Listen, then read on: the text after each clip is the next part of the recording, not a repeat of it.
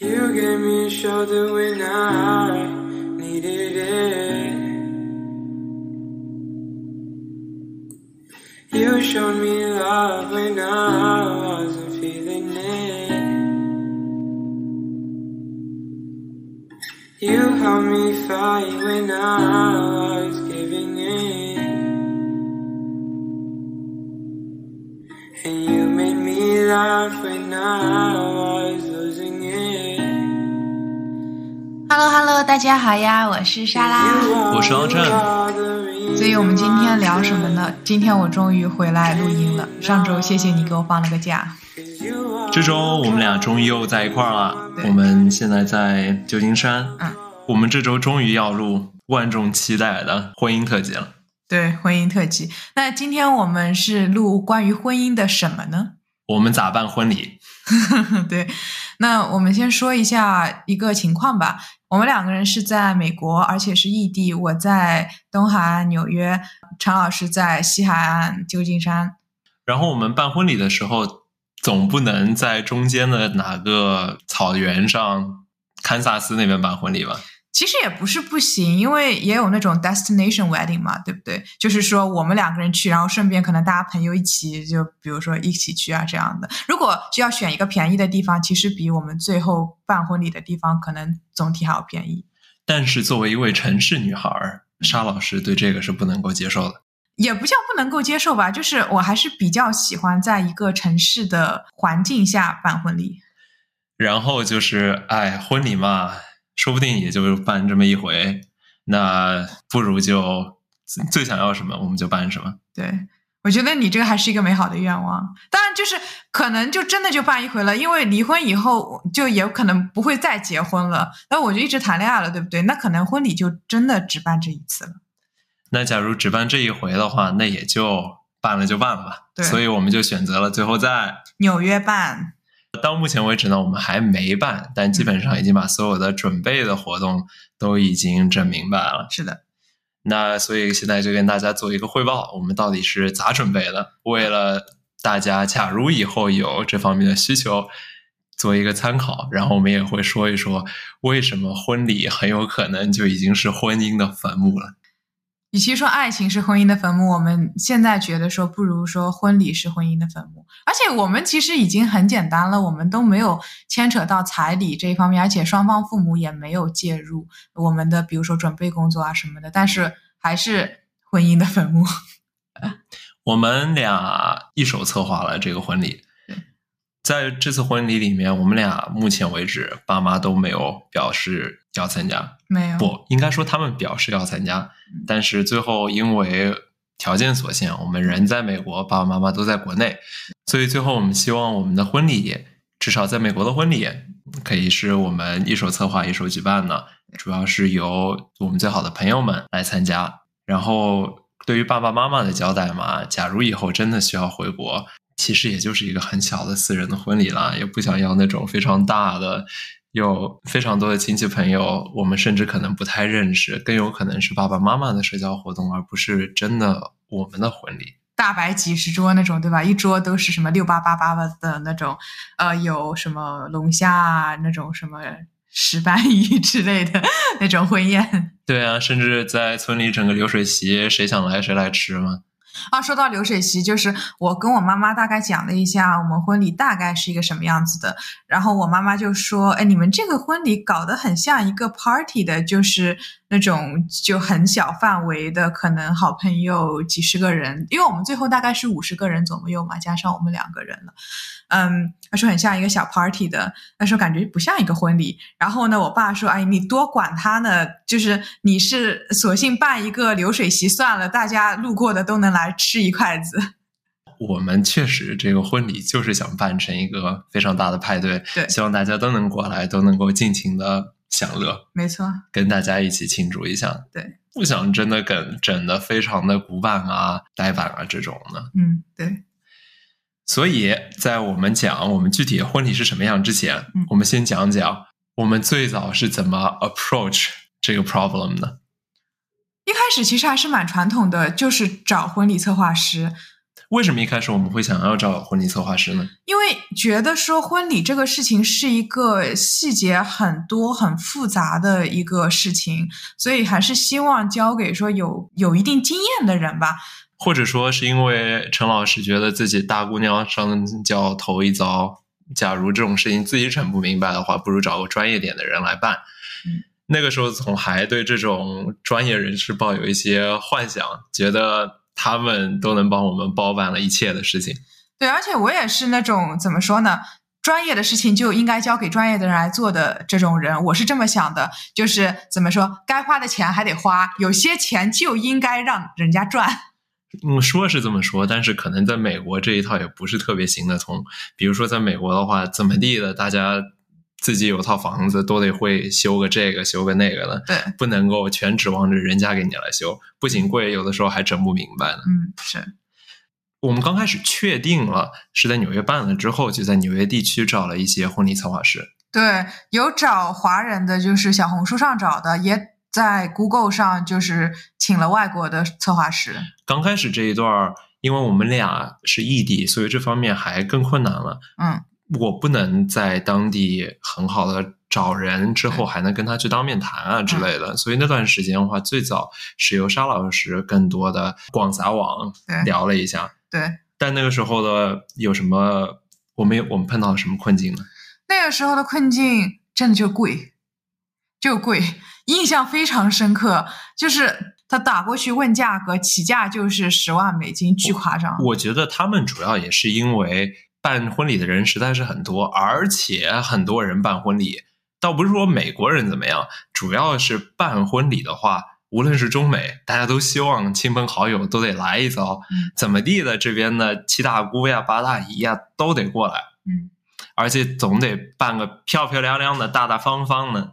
所以说，他们假如每天或者每周末只能办一场到两场的话，他希望那一场到两场是办的越大越好，这样他从中间赚的佣金也就越多。你这个真的是很帮他们说话。我已经说了，我期望的一个人数是五十个人左右，是一个比较小型的婚礼，然后流程也不要过于复杂。但是他们的包就是这样的，就是他们有一个定价。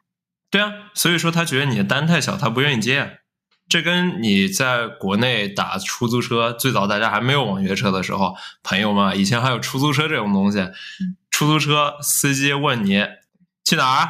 你要跟跟人家说报个近点儿的地方，人家直接就不拉了嘛。啊，对，或者太远的可能也不拉。哎，或者说反正我也不知道他想要去哪儿，反正不是他想去的地方，那他就不拉了。对，可能有的时候，比如深夜去机场，你拉活可能就比较困难。对，那个时候还是抬手就可以叫出租车的时候，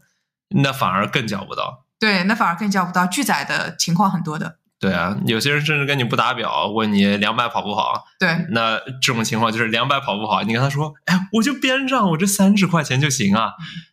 两百跑不跑？那没办法，咱就不跑了嘛。嗯，所以刚开始找婚礼策划师这个，我们就失败了。对，而且最早我们可以透露一下我们的 budget 大概是多少吗？可以啊，我觉得我们最早好像是想着五十个人嘛，嗯，每个人六百块也差不多了嗯。那假如是这样的话，那也就三万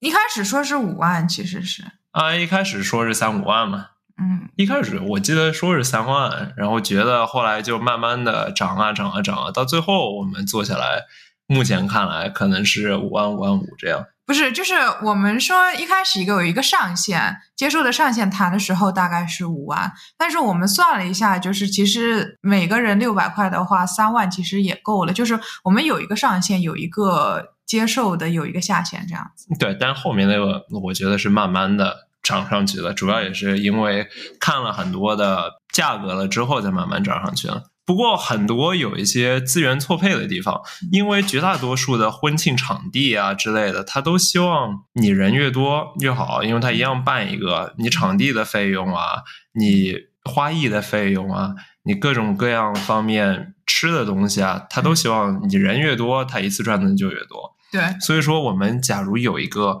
五十个人左右的比较小型的婚礼，真的挺找不到那种专门做婚礼的地方来做的，对，这个是的，尤其是纽约城内。对我相信，假如跑到哪个地方，他们小一点的外边的 resort，这种可能是比较方便的。但我们那时候找专门的婚庆场地就挺困难。当时是蛮困难的。我们那个时候主要想做的是哪种主题？我们想做的是二十年代那种主题嘛而且你希望它不是室外的，对，不是室外的，因为室外的话，它会比如说下雨，你这个事情就搞得很烦，可能宾客都要打伞，然后我可能因为也也如果要走在草坪上的话，就真的都是泥呀、而且你也不想要走草坪，嗯，你想要室内一点儿的，对暗一点儿的，对灯光气氛浓一点儿的，对，就是不要太亮的，因为普通的或者说普遍来说，那个婚礼场地都是比较亮堂的。美式的那种田园婚礼就都是这种嘛，草坪，然后有一个拱门兮兮的一个搭出来的花架，然后你走过去这样子。咱就不太喜欢那种，也不想去什么白色的教堂里面，因为我又不信教，也是。对，那所以我们最早找的各种各样的场地里面，很多一部分都是大一些的宾馆，嗯，但是我们发觉，要么大的就太大了，太大了要么贵的就太贵了，对要么小的又太小了。对，我们本身假如不考虑人数啊什么的，其实我们非常心仪的一个地方是一个话剧的场地，Mandalay Bay 是《Sleep No More》啊那个对话剧的那个场地。嗯假如大家看过，应该国内也有类似的这种话剧，就是嗯情景沉浸式话剧，对，沉浸式，就你一次过去看话剧是看不完的，你只能跟着一些线索、一些线来看，你得去过好多回之后，你可能才能把整个故事的原委给整明白。看应该也是一次性就能体验完的，就是我不觉得，我总嗯听说就是你每一次都得在比如说某个房间啊看完了一部剧的一部分，啊这样子，然后你假如跟着谁的话，你就能看到另外一部分，啊取决于你刚开始在哪里跟谁看，啊你就知道这这个的一部分。这个像游戏解锁，就是你选择了哪条路，然后你另外那个就不能选了。啊，对，但是这个好处是你能够无数次的重新去玩这个游戏，然后知道整体的内容。不过我们那个时候想要选择婚礼场地，就是这当中的一个，然后是那种二三十年代的爵士乐厅对那种感觉。对就觉得挺好的嗯，但那个厅实在是太大了，以至于我们要单纯租金的话，可能就得一万五啊、两万左右。然后除此之外，它还有各种各样的限制嗯，我们就最后没有办法选这个。嗯，我们自从没有办法走婚庆这一条道路之后，其实我们就做了一个想要自力更生的这样一个决定。对，没错。而且当时比较帮忙的是，去年五月份我们刚刚参加过常老师的好朋友的婚礼，所以我们大概的一个流程也是比较知道的。嗯，然后除此之外，那个时候假如有 Chat GPT 的话，可能也方便一些。但是我们也做了一些谷歌上的，大家对婚礼筹备上主要是哪些流程，嗯，也稍微的做了一些了解。对，然后发觉其实婚礼也没有那么多弯弯绕绕的嘛。我觉得还是取决于你的需求吧，因为我们两个人对于婚礼的这个呃细节上面的，是不是一定要按照传统的一步一步走的这个想法没有很执着。假如要传统一步一步走，那又有啥呢？我们可以先这么走一道。你本身也就是确定一个场地，对有摄影，嗯摄影的话分摄影师跟摄像师，对然后还有个妆发，对你要选个婚纱，对你需要一个证婚人，对你需要整个花艺。这边花艺的话，有这个花的拱门、新娘的花束，然后宾客席上的那种花儿。对然后，假如你有伴郎跟伴娘的话，嗯很多美国人还甚至会 either 是租、嗯或者是定制。对给大家定制同样的西装，对然后让伴郎团跟伴娘团就非常的感觉搞气氛，气氛组。是的，那除此之外，你还需要一个证婚人，已经说了，你顶多后面再整个主持人或者 DJ，对然后你伴郎说个话，伴娘说个话，嗯然后大家开始跳舞，对。然后再确定个菜单，那这就没了呀。你要这么一说的话，其实确实也不难啦。哦，对，还有，假如不是孤儿的话，那还有个 first dance，first dance 有些时候应该是先是你跟你爹，嗯，然后再是咱俩，跟你讲，就算我爸出席了我这个婚礼，他也不可能跟我跳舞的，他肯定摆摆手，不了不了不了，那找另外一个男性长辈来给你跳一个没有，啊？没有，那那那就算了。那所以也没有太多嘛。哦，除此之外还有一个婚礼网站，还有一个发婚礼邀请，对，那基本就馋了。那对于我们来说，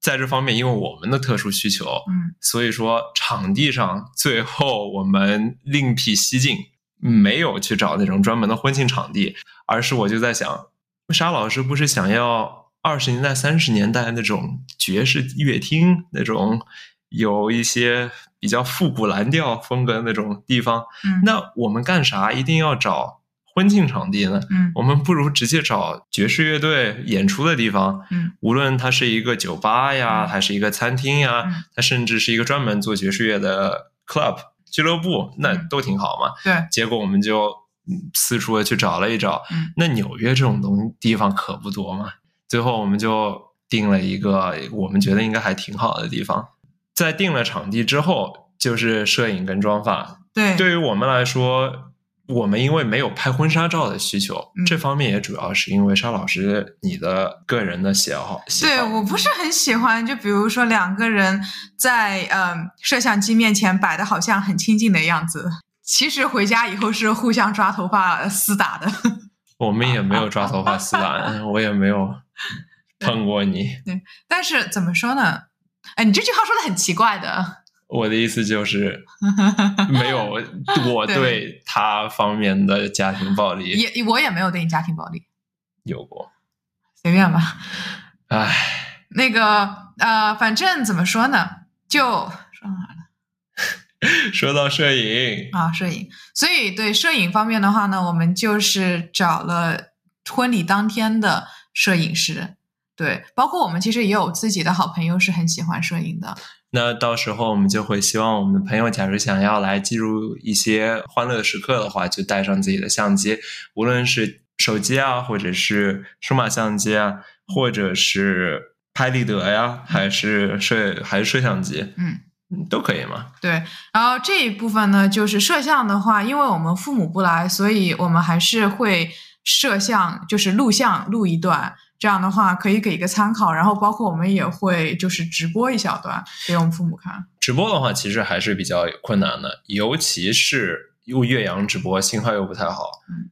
其实更好的办法还是录完了之后剪完再发给父母嗯，到时候就跟他们打打电话报个平安，说一下发生了什么事情，这样就不这样就不错了。我觉得这一段的话，我们可以再商量一下，看现在其实还是有地方就是最后的细节没有商量完的，但是大事项总算是操办完了。那除此之外还有妆发，对妆发，妆发的话，我也是在小红书上找的，当时找了几位，但我看了一下他们在小红书上发的 portfolio，就是他们之前给一些新娘做的妆发造型，我觉得大差都不差，所以我就挑了一个 看着比较顺眼的。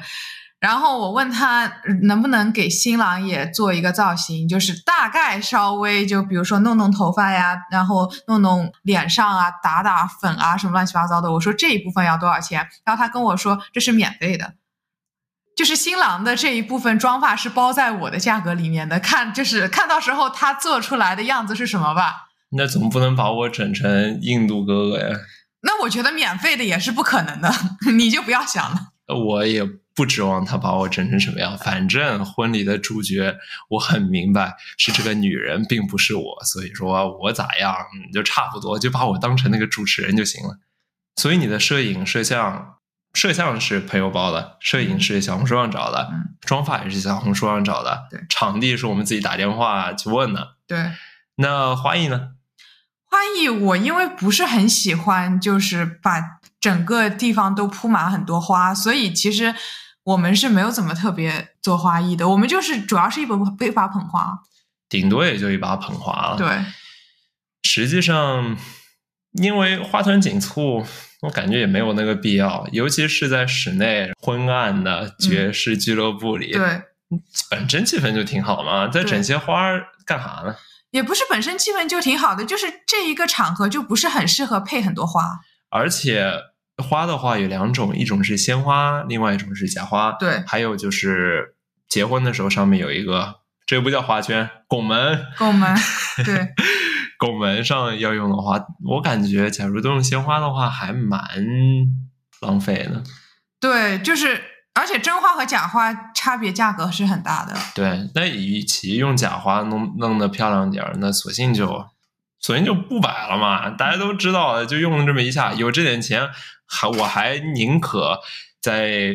吃喝上，在玩乐上给大家来的人多准备一些。那说到吃喝和玩乐的话，就我们之后也会要订食物和酒的单子。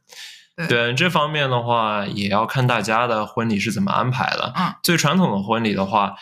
刚开始顶多给大家准备一些个酒水，对，然后也就是一道一道上菜。嗯，但我觉得这种不是特别好对。我当初之所以没有选这种，是因为总觉得。假如大家坐下来的话，你只能跟同桌的那么几个人说话，尤嗯其是西餐也也很少是大圆桌嘛，大对很顶多就是你看我左手边、右手边、前边，然后左前、右前，对顶多跟我左边的多少跟右边的多少说说话，对，这我刚想说，就是你甚至不一定可以和你坐在一桌上的人都聊到天，你真的可能就是你周围几个人，因为很多是长桌，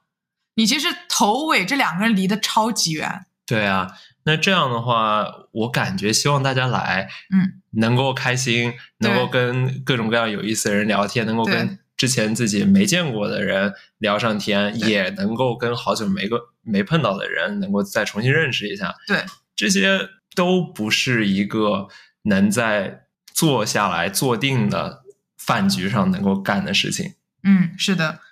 所以说我们更期望一些比较流动的那种饭局，嗯所以我们会把我们的整个婚礼分成两部分，嗯有一部分呢是上各种各样的小菜嗯跟各种各样的酒水，嗯让大家能够站着，当然也有边上也有座位了，嗯能够站着吃东西，有半人高的桌子可以让你放东西，对除此之外的话，大家就从一个局走到另外一个局，聊累了就边上坐会儿，嗯然后在这边聊完了就到边上再去跟别人认识认识。你要这么说的话，很像我们公司年会的， 其实好像这个 idea 就是从年会里来的。确实，那另外一部分的话就是正餐了，但对所谓正餐的话，我们也是希望不是坐定的。对怎么做到呢？那就是我们会有很多的 food station，嗯，然后听到 food station，大家都感觉，哎，难道是纽约街边上那种清蒸鸡，清蒸鸡，还有 taco，嗯还有 burrito，不是的，它是更加复杂 fancy 的嗯。因为什么呢？因为我们包的这个地方它还有 minimum，所以作为一个婚庆场地的话嗯，它是没有一个 food 跟 beverage 酒水方面的最低消费的。对但是假如像我们这样包一个俱乐部，或者包一个餐厅，嗯或者包一个酒吧，因为它嗯本身那天晚上，假如不办这场婚礼的话，它至少能够预计卖出去多少酒水，嗯，它有一个最低限额。对它要是比这个还低的话，相当于它就不包不包给你算了。在这方面的话，我们有一个最低限额，所以说为了满足这个最低限额，其实我们还挺花费了一番心思的。我再补充一下，关于为什么它会在食物酒水上面有一个限额，就是它的场地费会比一般的，比如说婚礼场地，它是要便宜的，所以它其实就是在呃酒水和食物上面，它给你收钱。我觉得，对啊，因为它本身提供的就是这方面的服务，酒水对跟娱乐，嗯而不是它场地的租赁。嗯相对来说，专业的婚庆场地，它的场地租赁它就赚那个钱。嗯假如你要做吃的、喝的，你是从外面请 catering service，对是的你从你是从外面请别的餐厅啊，或者是餐饮的 group 来给你提供餐饮服务。是而在这边的话，它用的是 in house 自家的餐饮，对但条件就是场地费便宜一些，酒水贵一些。因为有这么个最低限额，嗯然后我们只有五十个人，对所以说我们每个人平均下来可能有那么六七百块的酒水上面的限额嗯，啊。我们就算提供最好的酒水，嗯我们提供最好的食物，到最后其实也凑不满那么六七百块。对因为你想想，米其林餐厅才 多少钱啊？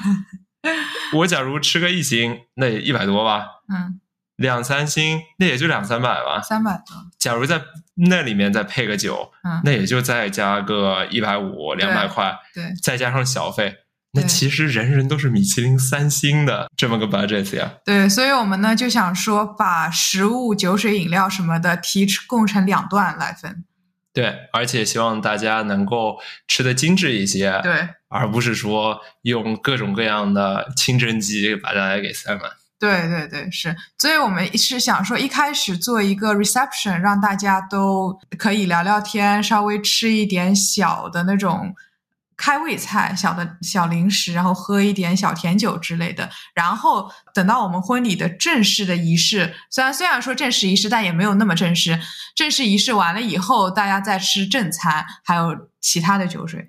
然后正餐的话，因为他们提供的 option 本身都太便宜了，以至于我们都希望跟那边的厨师要面对面沟通，然后做一个定制的食谱，对，然后希望这个能够满足大家的多样化的需求。是这方面还没定下来，不过真的定下来也不远了。之后给大家再一个 update，我们应该会在做完这期介绍之后，等我们真的办完婚礼，可能再总结一下对，这来个复盘属于啊。那啥时候咱俩离婚的时候也来个复盘。也可以啊，可以啊。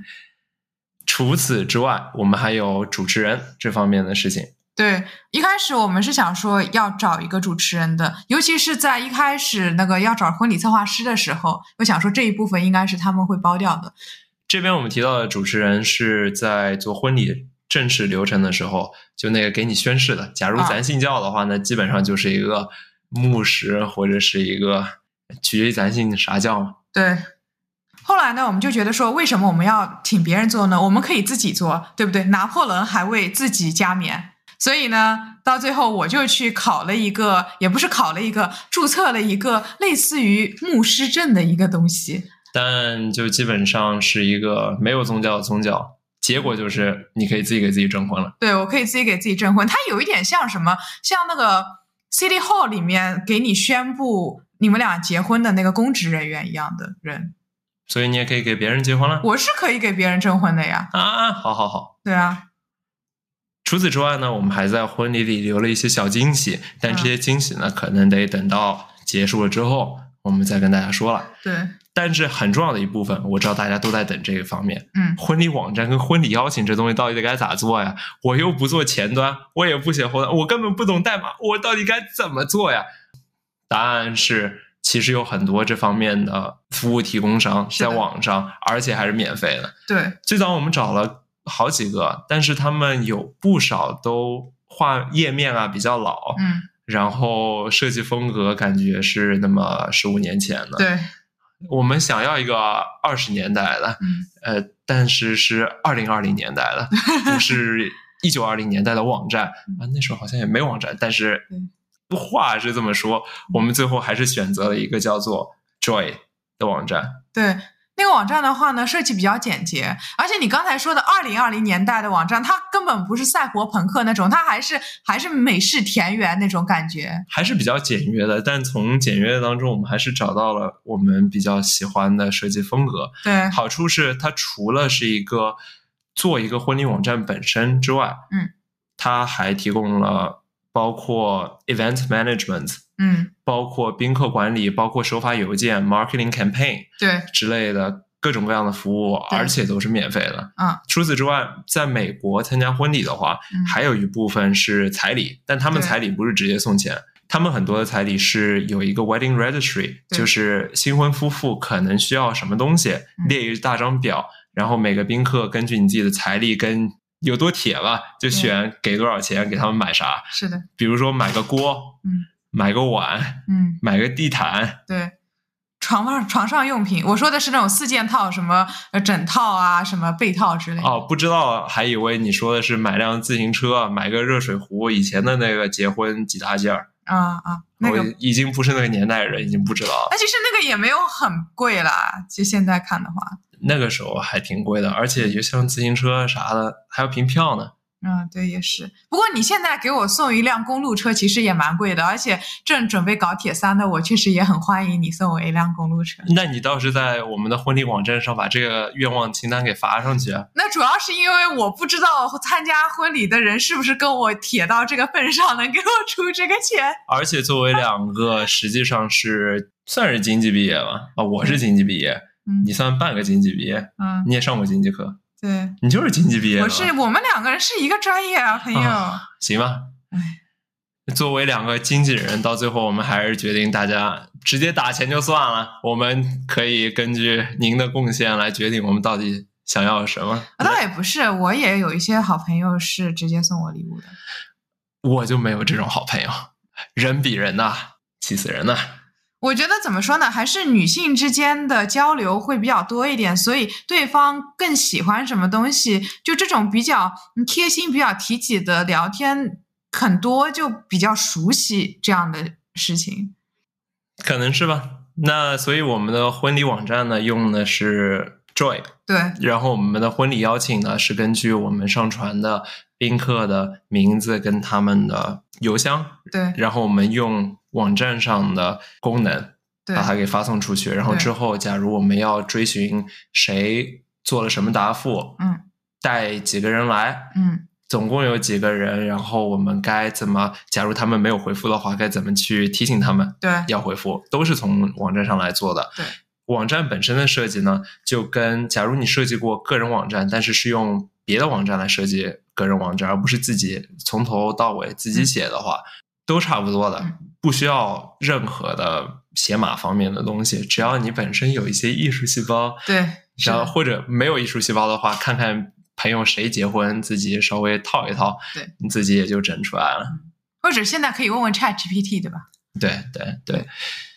对于我们来说，我们的婚礼没有特别多的关于后勤啊、交通方面的问题，嗯，因为我们不是那种大家飞到某个地方一起去参加婚礼。嗯假如是那种的话，显然对于交通后勤，包括住宿，包括几天的流程，嗯都是要非常详细的写给来客来宾的。对对对，对于我们来说，因为是美国最大的城市，嗯没有之一。嗯交通是大家都知道了，住宿大家也很明白了。嗯，一天的 event 之前之后可能有一些小活动，嗯，但是我们都没有整太多，对所以说这方面是非常的简洁明了的。是大的，家另外，假如想办不同的婚礼的话，这方面请考虑好怎么跟来宾来沟通协调。嗯。而且我们有一个好处是，我们的来宾在纽约或者在纽约周边的人其实还是挺多的，大家过来也比较方便。就算是别的地方过来，纽约嘛，谁还不知道你这是哪儿呀、啊嗯，对大家是也是都是知道我们该怎么订房子，嗯，我们该怎么准备交通。对，我看到我有朋友是在墨西哥办的婚礼，当然他本身美国人，他请的人也都都是美国人嗯。他们的话就直接是飞到墨西哥，然后夫妻俩是大概包个机票，嗯别的话大家就当做是来度假旅游了。嗯像这种的话，他们就相当于用在美国办婚礼三分之一的钱包了一个庄园，嗯而且还能整很好的酒水。嗯贵的地方是多出来的住宿跟旅行的费嗯用，但是到最后算下来还是比在美国便宜。那消费水平本来就是不一样的嘛，两个国家。那购买力也是不一样的，确实。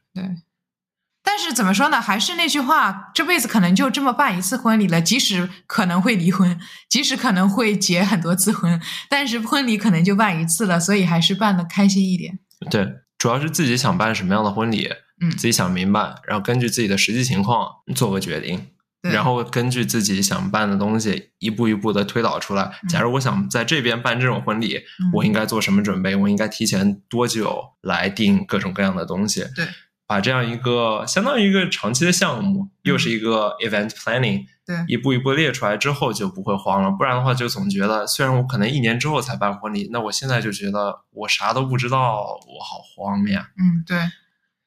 那关于婚礼本身，我们已经讨论差不多了。嗯我们没有触及的一个方面是，为什么婚礼很有可能是婚姻的坟墓？因为我觉得办婚礼的流程真的是一个非常消磨意志的一个过程，尤其是一开始的时候，还是在找婚礼策划师那个阶段，我真的被就是起价就是十万美金这件事情搞崩溃了。另外一方面，陈老师觉得这很正常，因为你的诉求跟对方想要的东西不一样。主要是办婚礼这个事，尤其是两个人都是大姑娘上轿头一遭，嗯，会需要学的新的东西很多。是假如双方都没有学习新东西很快能够学会的能力，那吵架就是不可避免的。当然，这方面也有一个特殊条件在这儿，有很多人的婚礼是父母帮着策划的，嗯，因为父母本身结过婚嘛。但是问题就来了，是谁哪方的父母来筹划婚礼呢？难道他们整个婚礼筹划委员会吗？这个一般都是两方家长会聚在一起商量一下的事情，比如尤其是你请几桌，我请几桌这种事情。那这又变成了两家之间的事儿，那就不是双方的结合的一个庆祝了呀。但是说我们两个人在国内的话，尤其是在一个城市，或者说两个城市挨得很近，那这里势必就会牵扯到到底要请多少朋友，然后之前有多少人情没有还这样的一些事情，是我们两个人在国外这些事情不用我们操心，我们才可以就是一手策划一个婚礼。嗯也是，所以在国内，要是双方住的比较开，假设说一个住北京，一个住成都的话，嗯那是不是还得两边各办一次婚礼啊？好像是的，好像得有这种情况，嗯，不然的话，七大姑八大姨，你不能指望他们都在都在一边办的话，另外一边就受冷落了嘛。对，那所以我们其实俩人还是有一些理想主义在里边儿的，嗯我们想办一个给自己的东西，对，然后我们的爸妈也非常的支持我们，这件事情也是很重要的，没有吵着闹着一定要说来或者怎么样。啊，其实我爸妈还是特别想来的，嗯，但是我爸我妈也是有点想来，对，但我觉得，就假如来了的话，嗯，绝大多数的朋友们就会比较收敛，就没有办法当真正的自己。嗯咱也不太好放得开。我爸呢是说，如果说我们两家人都过去的话，这里面势必就会有爸妈来插手了，对，然后我们俩就会当夹在当中会不太好看。所以呢，到最后说，原来说是我们两个人一手策划的婚礼，结果就变成了父母一手策划的婚礼，而且闹得可能到最后都不是很开心。对，而且假如父母来策划婚礼的话，很有可能他们策划婚礼的样子是跟着自己的婚礼来走的。对那这样的话，就至少得是二十五年、三十年前了的东西了吧？嗯，是，那你也可以说，他们的婚礼也是他们父母帮忙策划的。那也就是说，就婚礼的传统这些东西的话，那就是老祖宗的东西了。那 我们想做自己的婚礼的话对，还是比较困难是的。的，但是只要双方有财力，只要你独立，对方也独立，你们俩都用自己的嗯钱，能够赚得到，自己来决定自己的婚礼嗯，是一个可行的，一个可能的。对，所以经济独立这件事情还是非常重要的。就算在原生家庭里面，这个话语权也大了很多。对啊，尤其是你开始赚钱赚的更多的时候，也通常是爸妈开始退休的时候，家里的经济权就慢慢的旁落在哦，哎，这说的有点不太好听，慢慢的转移到你的手里了。那其实我们两个也还好，就是爸妈对我们的期待都是一人吃饱全家不愁啊这样的。那我爸妈呢，怎么说呢？他们是挺想来的，但是后来呢，也觉得如果这次来一下的话，可能也玩不太到什么东西，因为按照我妈的性格，她肯定会操心很多，比如说婚礼的事情，完了以后操心完了，哎差不多可能也快走了。这样我们其实花在一起的时间，那种 quality time，那种 family time 就不是很多。那如果说他们在我们办完婚礼以后，随便哪一天想来玩一下，那我当然可以陪他们一起玩。那这样的话，我们三个人凑在一起，哎，可能才真的会有一些比较高质量的陪伴，而不是说忙忙碌碌的，我帮你搞完这个婚礼，我参加完婚礼，我过两天就要走了。那除了在最早策划跟学习婚礼是个什么玩意儿那时候会出现矛盾之外，嗯，其实，在筹备本身也会出现各种各样的问题，比如说钱。啊，嗯，其实很多问题到最后总结下来就是钱不够嘛。对。那假如本身的 budget 只有这点儿嗯，要的东西有很多嗯，双方就不可避免的会出现矛盾，甚至会出现这种。那假如都是我们自己给自己办婚礼了，那省下这几万块钱，咱自己给自己房子多置办几个平，那那不是挺好的吗？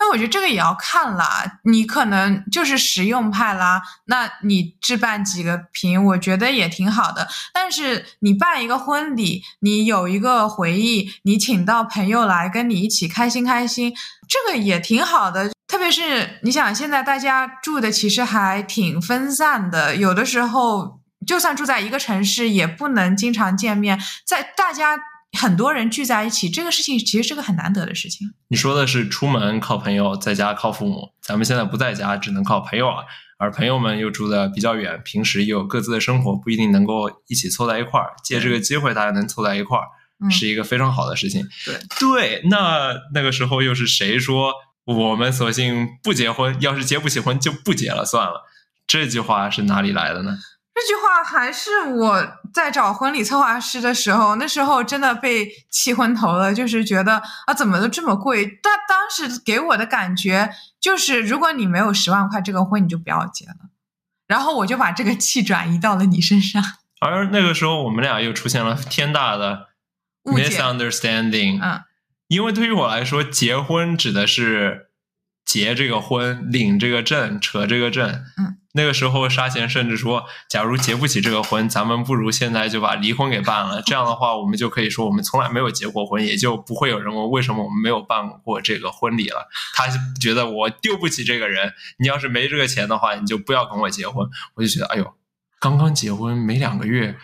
就要办离婚证了，倒也不是不 可以，就是是不是有些快了呀，有些鲁莽了呀？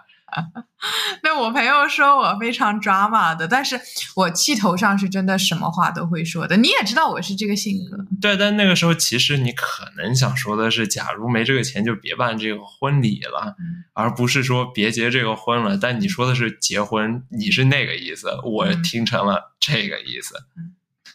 但反正就是因为这一句话，所以呢就付了那些钱。怎么说呢？这句话好贵啊！也还好了，钱嘛，纸嘛，花嘛嗯，是花完之后再赚嘛。这是我们好朋友的一句话，他也听播客，希望你听到这句话的时候给我们一点反馈。希望你听到这句话之后，自己真的是这么干的，别一天到晚钱吧、纸吧、花吧，到最后在家里囤了全都是东西。哎不提了。总之，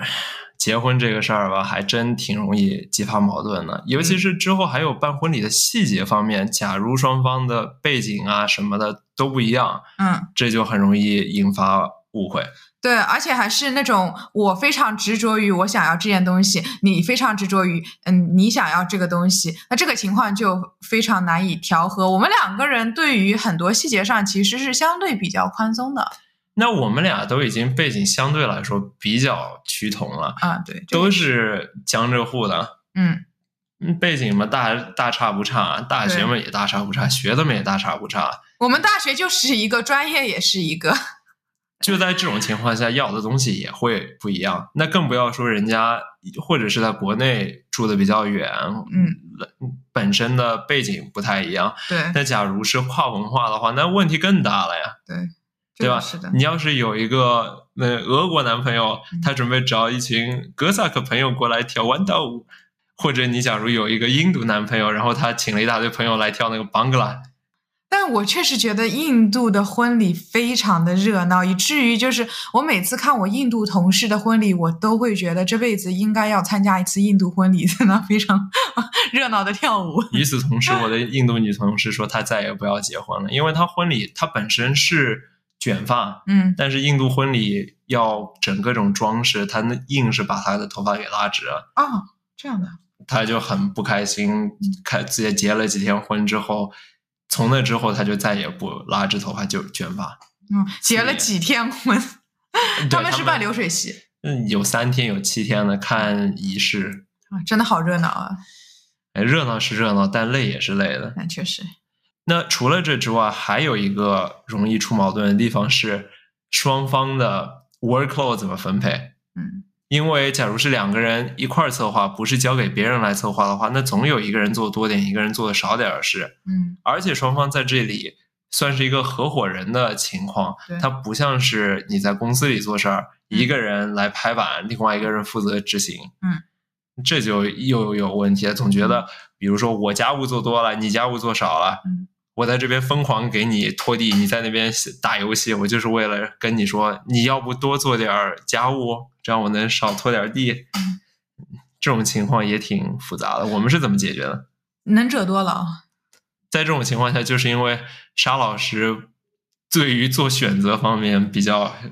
难，对，嗯，他总觉得什么东西都挺好，嗯要是都想要怎么办？嗯，与此同时，陈老师做决定起来就非常简单，理清楚思路。我觉得我知道要什么，那就选了，选了之后也就不后悔了。对虽然后悔时候也有，但至少我少死了很多脑细胞来做这些决定。对。然后我的优势是在我比较喜欢跟人交流，所以比如说找摄影啊、妆发啊这些事情都是我去联系的。